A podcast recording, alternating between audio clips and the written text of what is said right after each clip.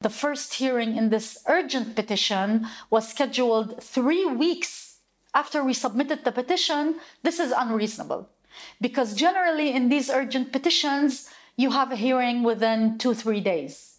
And we were surprised here that the hearing was scheduled three weeks. Imagine what go what the family goes through, that they have to wait three weeks in order to have the first hearing.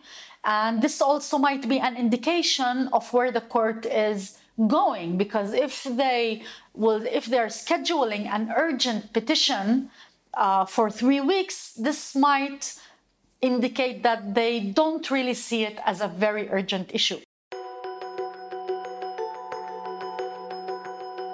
Welcome to This is Palestine. I'm Diana Buttu.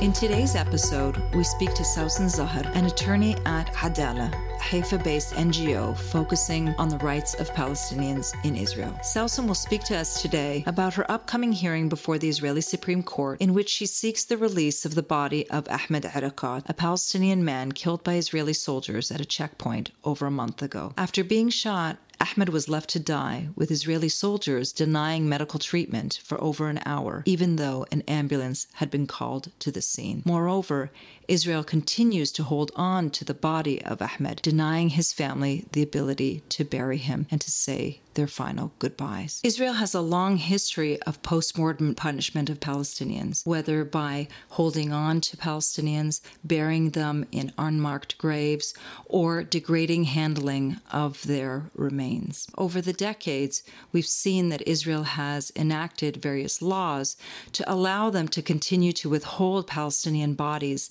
and impose restrictions on their funerals as a means of controlling Palestinians, not only in life, but also in death. Thank you very much, Sawsan, for your time. We really appreciate it. I know that you have a hearing coming up this week in regard to the release of uh, Palestinian bodies.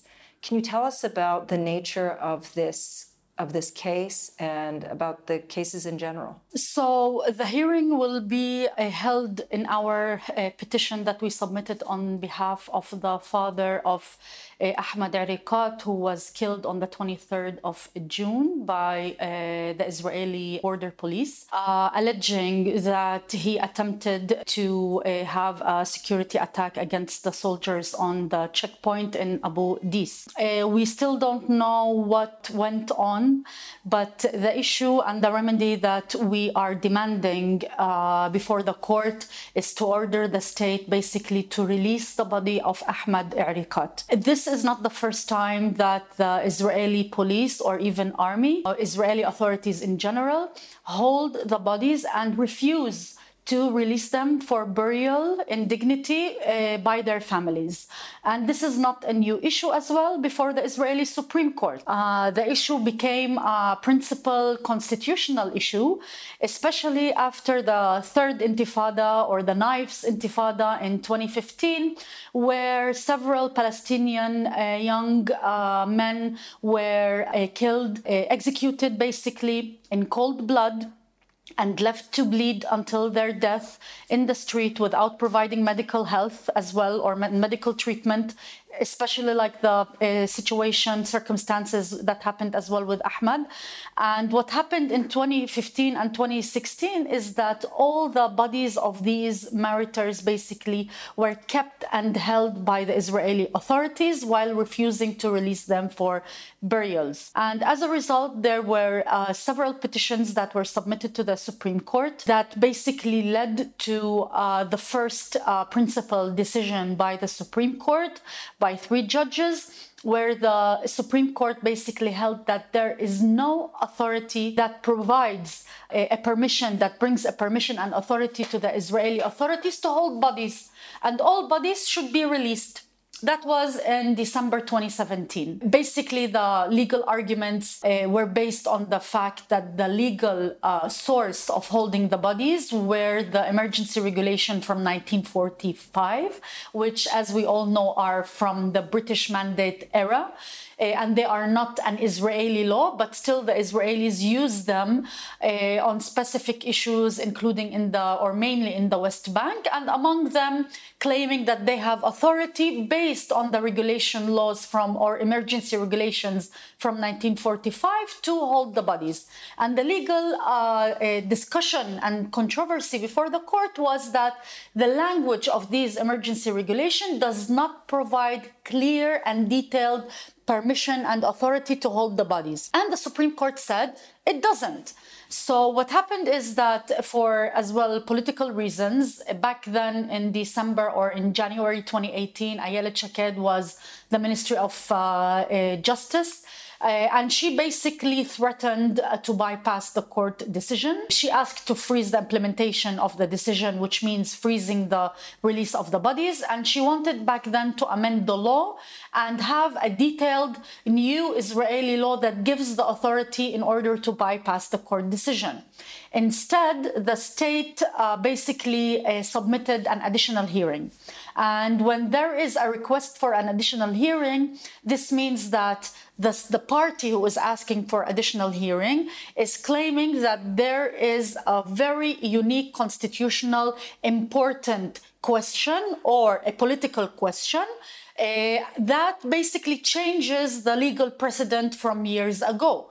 And uh, the court accepted, and when they accept, they sit in a wider panel of at least seven to nine judges. And in this case, they had a wider panel of nine judges, which sat again to hear the additional hearing. And then suddenly, in September 2019, they come and decide, the Supreme Court and nine judges, that indeed there is authority uh, uh, within the emergency regulation from 1945 to enable the Israeli authorities to hold the bodies. And basically, there was a zigzag, and the Supreme Court in the second decision said that the first decision was mistaken, was incorrect, so they provided the authority.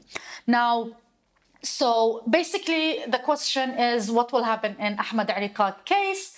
If the court in a white panel said that there is authority. What we have uh, basically to do when you lose a case is to check whether there are some windows left in the decision and you want to make usage and advantage of these windows so that the you know that you can be able to use them and we found that the window in this case in the decision was that the court got reached its decision based on the fact that the government submitted to it an updated decision where they say that we will hold the bodies in two main cases or in two main uh, uh, circumstances.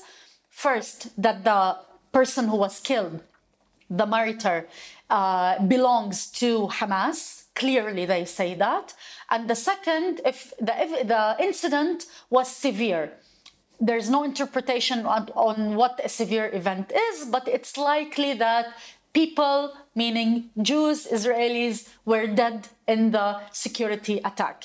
And so, what we are doing here is to say, because this is our only chance to release the body of Ahmad Erekat, is to say that this cabinet governmental decision doesn't apply here because he doesn't meet with the criteria.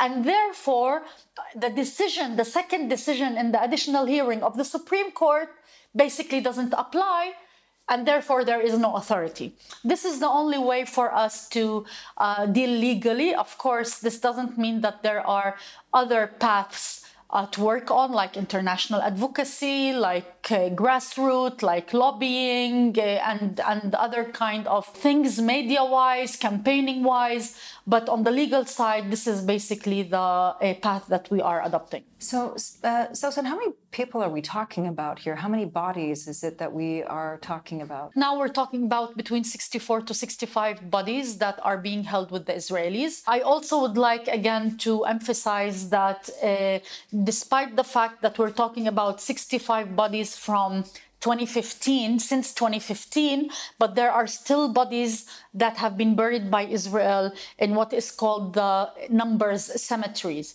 So basically, that still the families didn't get confirmation that this specific number of grave is their sons or their daughters. Uh, we're talking about graves from the 1950s and 1960s onwards.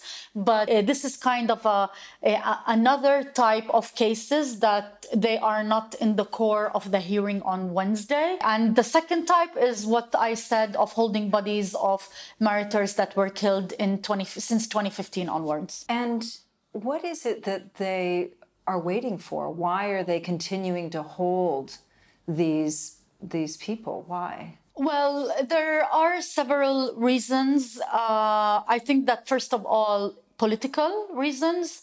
Uh, I think that uh, with this political right wing government, a release of a body of someone who allegedly attempted to have a security attack, of course, we still don't know because we don't know that like there was no investigation we don't know the results but that's at least what the, uh, the Israeli authorities claim. So, from their side, politically, they know that if they will release the body and adopt kind of an uh, easy, soft uh, attitude towards the family, they will be attacked by the right wing. Uh, second of all, probably it's from their side deterrence, deterrence for other families that this is what will happen uh, in case your uh, daughter, your son uh, uh, commits a similar attack. But again, of course, there is no, yani, I, I don't need to say that there is no moral basis for this, in addition to the fact that the international law as well, on the one hand, doesn't prohibit the holding of the bodies. But on the other hand, basically, there is nothing that permits. So, probably as well, because the international law uh, didn't expect uh, such circumstances that will that bodies will be held by the other party by the second party so there's no prohibition but there's no permission so you can basically conclude that there's nothing that allows uh, the holding of the body. In addition to the fact that uh, the debate currently among uh, international legal scholars is whether holding a body constitutes uh, torture and inhumane acts towards the uh, dead person as well as the family. And the controversy here is that whether the Convention Against Torture, uh, which is the International Convention Against Torture, applies on dead people or not. But and there are like two perspectives, and we adopt the one that does apply. So, are you hopeful for this upcoming hearing? I'm practical. Uh, of course, we don't lose hope. We never lose hope. But on the other hand, we're practical. We know that we are arguing before the Israeli Supreme Court, uh, which is not easy. And we know that politics especially in these cases, is very much intertwined with law or even prevails the law. Uh, also knowing that you know most of the judges are not liberal judges. Uh, you have settlers on the uh, in the Supreme Court. Uh, even though we think that the current panel that we are going to appear before is more reasonable than you know other panels of judges but on the other hand we're still like the fact that uh, the first hearing in this urgent petition was scheduled three weeks after we submitted the petition. This is unreasonable because generally in these urgent petitions, you have a hearing within two, three days. And we were surprised here that the hearing was scheduled three weeks. Imagine what go what the family goes through, that they have to wait three weeks in order to have the first hearing. And this also might be an indication of where the court is going because if they will if they're scheduling an urgent petition uh, for three weeks this might indicate that they don't really see it as a very urgent issue but i don't want to get conclusions uh, very early i always prefer um, to wait for the court. I think that the minute that the judges enter and they start asking their first questions is the right timing for me to anticipate where they are going to. Uh, until then, we need to prepare. Thank you very much, Sawsan. Thank you for listening to This is Palestine, a podcast brought to you by the Institute for Middle East Understanding. The IMEU is a nonprofit focused on giving you access to untold stories, facts, and expert sources on all things Palestine. For more information, please visit our website at www.imeu.org and follow us on Facebook, Twitter, and Instagram at the IMEU. Please don't forget to subscribe.